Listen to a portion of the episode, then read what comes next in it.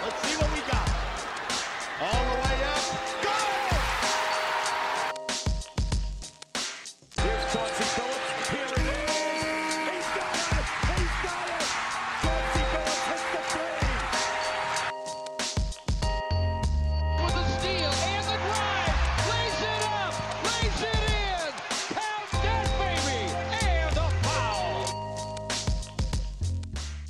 Bonjour à toutes, bonjour à tous et bienvenue dans les chroniques de Motor City. Les chroniques de Motor City, c'est votre podcast dédié à l'histoire et à la culture des trois Pistons. À chaque épisode, nous remontons le temps pour parler des moments et des personnages qui ont compté dans la vie de notre franchise préférée depuis sa création jusqu'à aujourd'hui.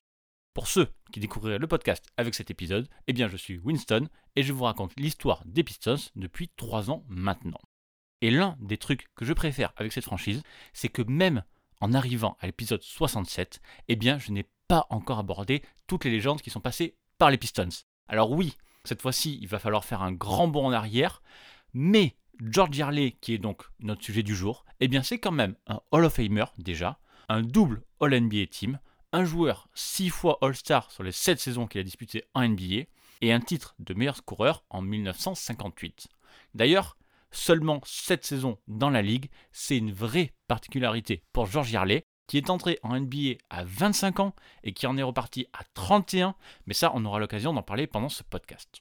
En tout cas, si vous connaissez déjà un peu George Yarley, ou si au moins vous avez entendu son nom quelque part, c'est probablement pour une chose, c'est son record établi en 1958 quand il finit meilleur marqueur de la ligue. Cette saison-là, il a marqué 2001 points sur les 72 rencontres qu'il avait disputées, battant le précédent record de points en une saison, un record qui était la propriété de George Mikan, évidemment, qu'il avait porté à 1932 points. Et en battant ce record, un peu symbolique à l'époque, George Yarley devenait pour l'occasion le premier joueur de l'histoire à marquer 2000 points dans une seule saison NBA. Et il laissera ainsi sa marque dans l'histoire de la ligue avec cet exploit. Alors, évidemment, depuis ce chiffre a complètement explosé. Will Chamberlain a fait plus du double avec 4029 points en 1962. Karl Malone, eh il a fait 12 saisons à 2000 points. Jordan, il en a fait 11. Abdul Jabbar, il en a fait 9. Mais quand même, la performance de Yarley à l'époque de la préhistoire du basket, ça reste quand même un vrai exploit. Parce que le jeu offensif, déjà, n'avait pas explosé comme dans les années Chamberlain. Il n'y avait pas, et oui, de ligne à 3 points à l'époque. Et puis finalement, ramené à 72 matchs, la perte de Yarley, c'est quand même pas si mal. C'est simple, on a un exemple pour le comparer. C'est la saison très récente, 2020-2021, qui avait été ramenée elle aussi à 72 matchs. Eh bien, le meilleur marqueur de cette saison-là, c'était Steph Curry, avec 2015 points seulement. Voilà. Alors bon, on aura l'occasion de reparler de cette saison 58 qui est un petit peu connue, mais il y a aussi énormément de choses dont j'ai envie de vous parler dans ce podcast sur George Yarley, probablement la première superstar des Pistons.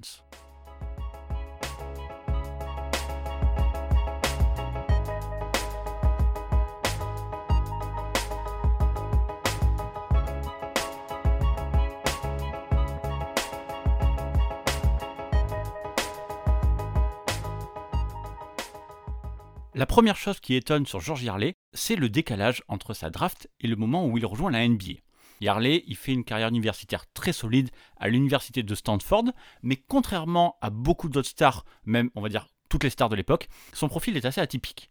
D'abord, lui, il est entré à Stanford pour ses capacités intellectuelles et non pour son jeu de basketteur. Alors oui, il est très fort au basket, mais Yarley joue aussi au football américain et au tennis, mais surtout c'est une tête, un génie qui excelle dans toutes les matières scientifiques. Dans la fac, il associe sport et études, mais il est littéralement trop fort pour ne pas privilégier le basket. D'un bilan de 31 victoires, 45 défaites les 3 saisons avant son arrivée, Stanford passe à 43 victoires, 34 défaites les 3 saisons où George Yarley joue pour eux. Donc, George Yarley fait ses 4 ans de fac et se présente à la fin de ses 4 ans à la draft 1950 où les Fort Wayne Pistons, et oui c'est la préhistoire du basket, le sélectionnent avec le pick 7 au premier tour. Et pourtant, Yarley ne va pas rejoindre la NBA tout de suite et la raison reste encore un peu floue. Certains pensent qu'il voulait rester amateur pour jouer les Jeux Olympiques de 1952. D'autres disent qu'il voulait pas quitter la Californie pour partir dans l'Indiana. Mais la raison la plus évidente serait que George Yarley, ben, en plus des deux points que je viens d'évoquer, en fait, il gagne tout simplement plus d'argent s'il devient ingénieur que s'il rejoint la NBA. Comme je vous l'ai dit, c'est le basket d'il y a très longtemps, la NBA elle a moins de 10 ans, les franchises sont pas encore très structurées, et surtout le basket c'est un sport très très mineur. Alors du coup, George Yarley ne rejoint pas les Pistons, ne devient pas professionnel, mais c'est pas pour autant qu'il quitte le basket, puisqu'il s'engage dans le championnat AAU, un championnat amateur, dans l'équipe du Stewart Chevrolet de San Francisco.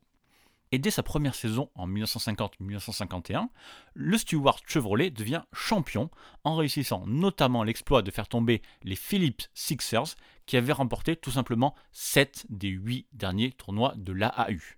En finale, George Harley marque 32 points, finit MVP et en fait, il est à partir de là considéré comme l'un des tout meilleurs joueurs de basket du pays non professionnels. Yarley continue à jouer dans le circuit AAU, mais le fera depuis une autre équipe, depuis la base navale de Los Alamitos, puisqu'en fait il devra pendant deux ans faire son service militaire. Et sa saison 1951-1952 se termine malheureusement par une fracture à la main, une fracture qui lui fera rater les Jeux olympiques de 1952 qu'il visait justement. Par contre, quand il revient en 1953, il emmène cette nouvelle équipe en finale, ce qui est une première pour une équipe militaire.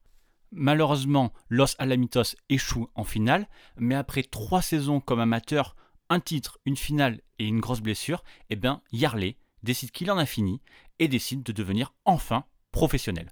Le problème, c'est qu'il ne peut pas attendre encore 4 ans pour jouer les JO de 1956. Et puis, après une grosse négociation avec Fred Zollner, le propriétaire des Pistons, sur son salaire, eh bien, il choisit à 25 ans de rejoindre la NBA à l'été 1953. Par contre, le début va pas être si évident que ça. George Yarley démarre sur le banc parce qu'en fait, à son poste, il y a un autre ailier qui brille, et ce nom, vous l'avez déjà entendu dans les chroniques, on parle de Jack Molinas. Molinas joue comme un All-Star pour sa saison rookie, laissant Yardley loin, loin derrière lui, mais vous le savez, Molinas va être rattrapé pour ses affaires de Paris et sera suspendu au mois de janvier.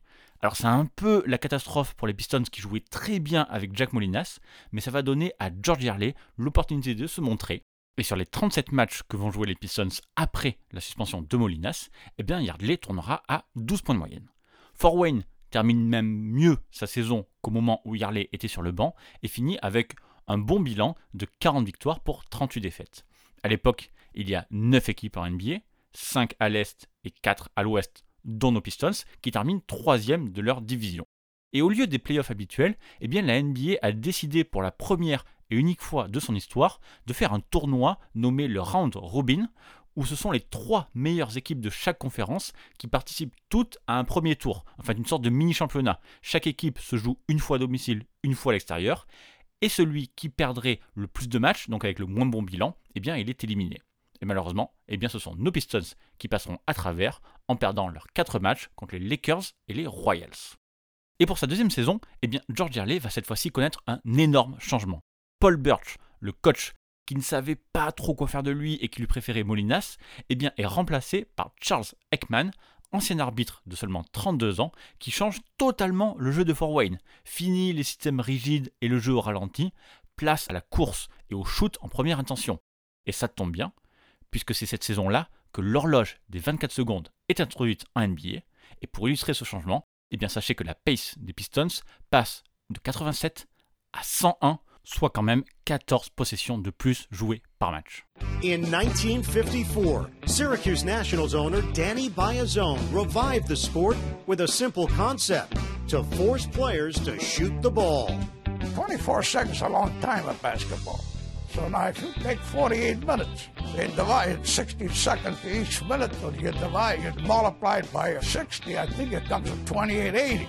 Now each team takes 60 shots. That's 120. And you divide that, what do you think comes up? 24. Et celui qui profite de ça, eh bien c'est George Yarley qui double son nombre de tirs par match pour devenir meilleur marqueur des Pistons avec 17,3 points par rencontre. Vous y ajoutez quasiment 10 rebonds de moyenne et vous obtenez la première sélection All-Star de George Yarley.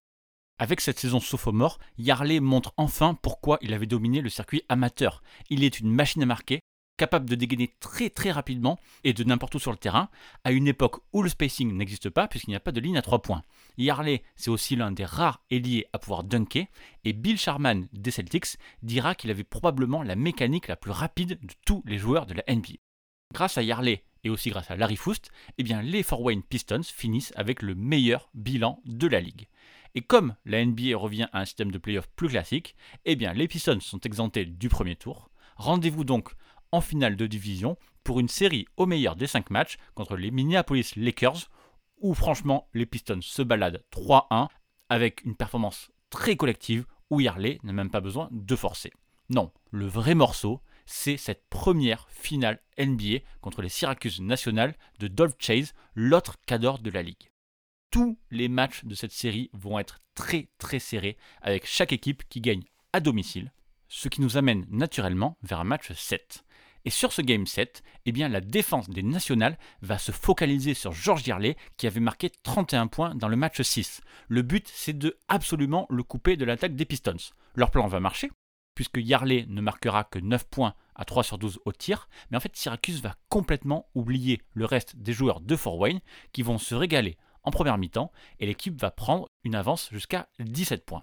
Sauf qu'en fait, sans l'impact de Yarley, malheureusement, l'attaque des Pistons n'est pas la même, et au bout d'un moment, Syracuse revient petit à petit et prend même la tête dans la toute dernière minute sur un lancer franc de George King. 92-91 pour les Nationals, balle aux Fort Wayne Pistons qui ont en fait 12 secondes pour marquer et gagner le titre. Andy Philippe remonte la balle, s'enferme un peu sur le côté gauche de la raquette et tente un dribble renversé un peu bizarre sans trop regarder comment était positionnée la défense. Et c'est George King, encore lui, qui surgit et qui lui pique la balle en fait très facilement puisque Phillips était en train de perdre le contrôle sur son dribble. C'est terminé, les Pistons ont raté la dernière possession, les Nationals sont donc champions et une polémique va immédiatement naître dans les rangs de l'équipe de Fort Wayne. Des rumeurs laissent entendre qu'Andy Philippe a volontairement perdu la balle pour laisser Syracuse gagner, vu qu'il aurait potentiellement parié sur la défaite de sa propre équipe. George Garley lui-même va soutenir cette thèse une fois sa carrière de joueur terminée.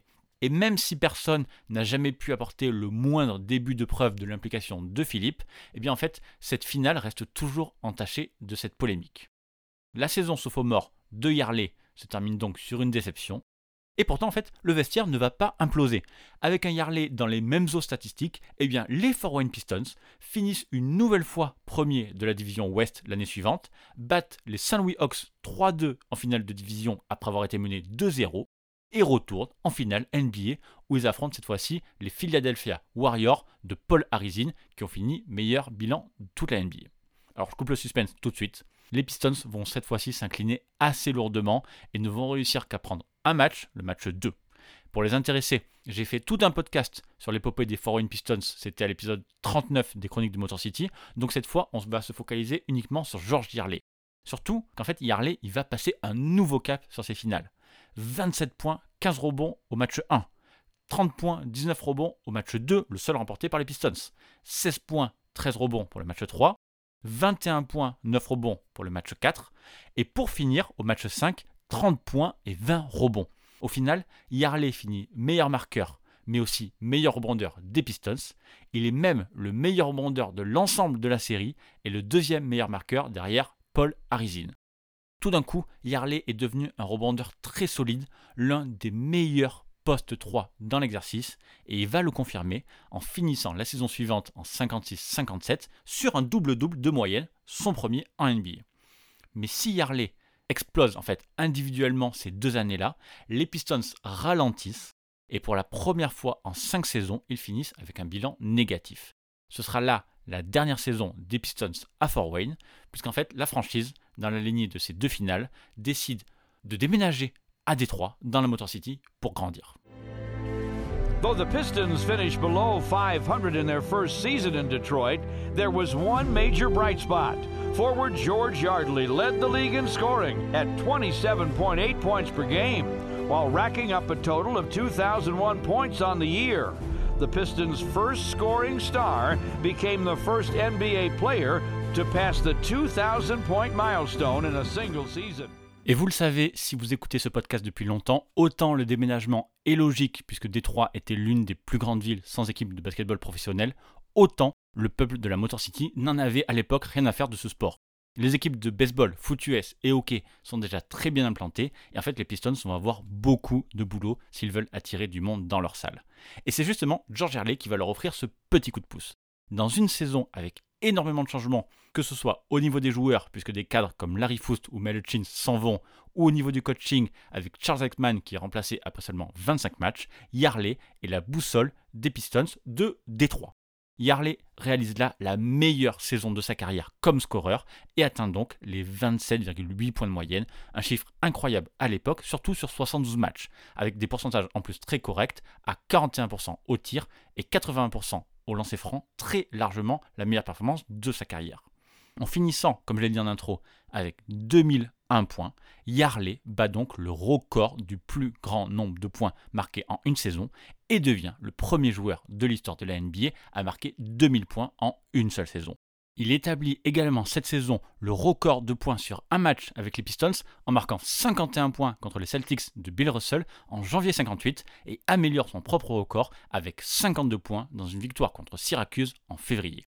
En fait, initialement, Yardley n'avait pas vraiment le chiffre de 2000 points en tête. Le précédent record de George Mikan était à 1932. En fait, l'objectif c'était vraiment de battre ce chiffre-là, de battre Mikan qui était la référence au scoring à l'époque.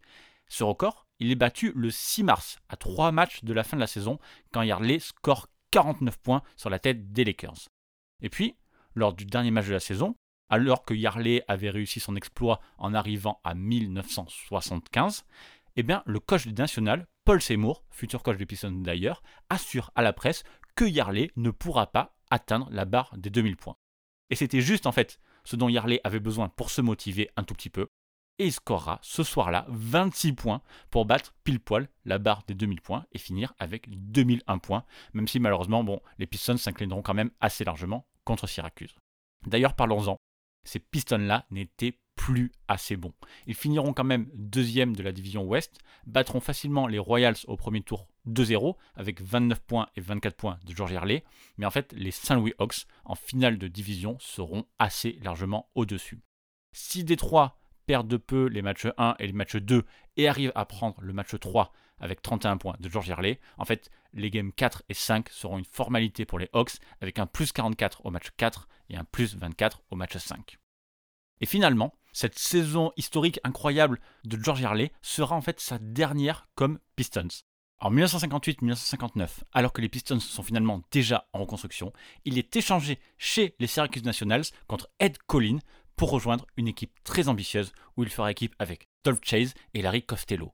Et effectivement, avec lui, les Nationals iront jusqu'en finale de l'Est où ils ne lâcheront qu'au match 7 face aux grands Celtics de Bill Russell alors qu'ils avaient 16 points d'avance en première mi-temps lors de ce dernier match. Yarley jouera en tout cas parfaitement son rôle avec 26 points et 10 rebonds sur cette série juste derrière les 28 points et 13 rebonds de Dolph Chase. Yardley passera une autre saison à Syracuse, une autre saison George Harley lui-même qualifie de meilleure année de sa carrière, puisqu'il n'avait plus besoin de shooter autant qu'à sa grande époque des Pistons, et qu'il devait maintenant bosser en défense en prenant chaque soir le meilleur scoreur adverse, ce qu'il faisait très bien, puisque quelqu'un comme Elgin Baylor, quand même, dira que George Harley était le joueur le plus dur qu'il n'ait jamais eu à affronter. Malheureusement, les playoffs seront décevants pour les Nationals avec une défaite au premier tour contre les Warriors de Philadelphie d'un certain rookie nommé Will Chamberlain qui tournera sur les trois matchs de la série à 38,7 points et 22,3 rebonds, rien que ça. Et toujours sous contrat avec Syracuse, eh bien George Yarley devra pourtant arrêter sa carrière à 31 ans. Il a fait une promesse à sa femme, la promesse de ramener sa famille en Californie pour l'éducation de leurs enfants. Alors, Yarley essaye bien de s'entendre avec les Lakers, qui viennent tout juste de déménager à Los Angeles, mais les Nationals sont trop gourmands et ne veulent monter un échange que si Elgin Baylor est inclus dans le package. Alors, du coup, George Yarley quitte la NBA après seulement 7 saisons. Hormis sa saison rookie, il aura à chaque fois été All-Star, même lors de cette dernière année. Il sera d'ailleurs le premier joueur de l'histoire de la NBA à prendre sa retraite après une dernière saison avec au moins 20 points par match. Sa carrière est une réussite, avec notamment une All-NBA Second Team en 57 et évidemment une All-NBA First Team en 1958, l'année de ses 2000 points justement, l'année où il finira troisième du MVP derrière Bill Russell et Don Chase.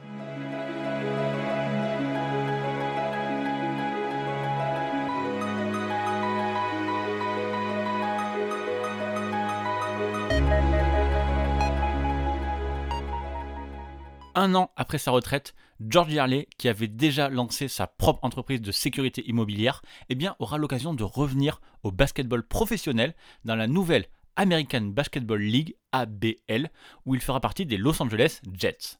Bon, malheureusement, l'aventure sera de courte durée, puisqu'après un an, les Jets disparaîtront, et c'est même toute la ligue qui coulera deux ans seulement après ses débuts.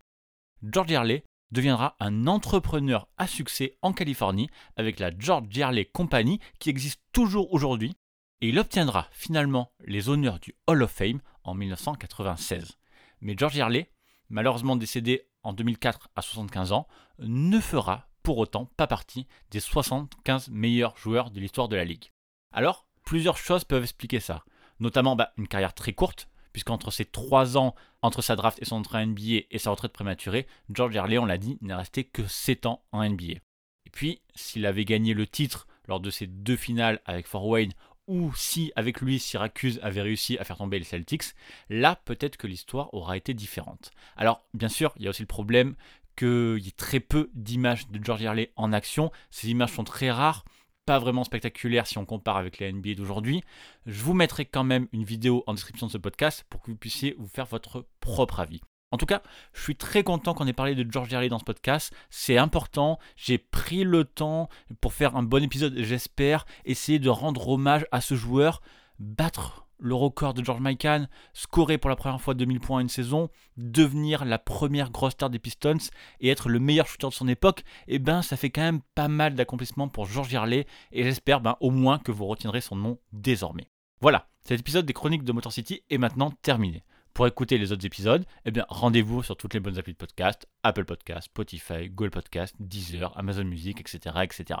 Si vous aimez ce que vous avez entendu, pensez également aux 5 étoiles sur Apple Podcast et Spotify. Et comme d'habitude, surtout, pour répandre la bonne parole, je compte sur vous pour en parler autour de vous et partager le podcast sur les réseaux. Merci beaucoup. Et en attendant le prochain épisode, je vous invite à me retrouver sur Twitter, at MotorCityPod. Merci encore pour votre soutien et à très bientôt pour une prochaine chronique. Bye.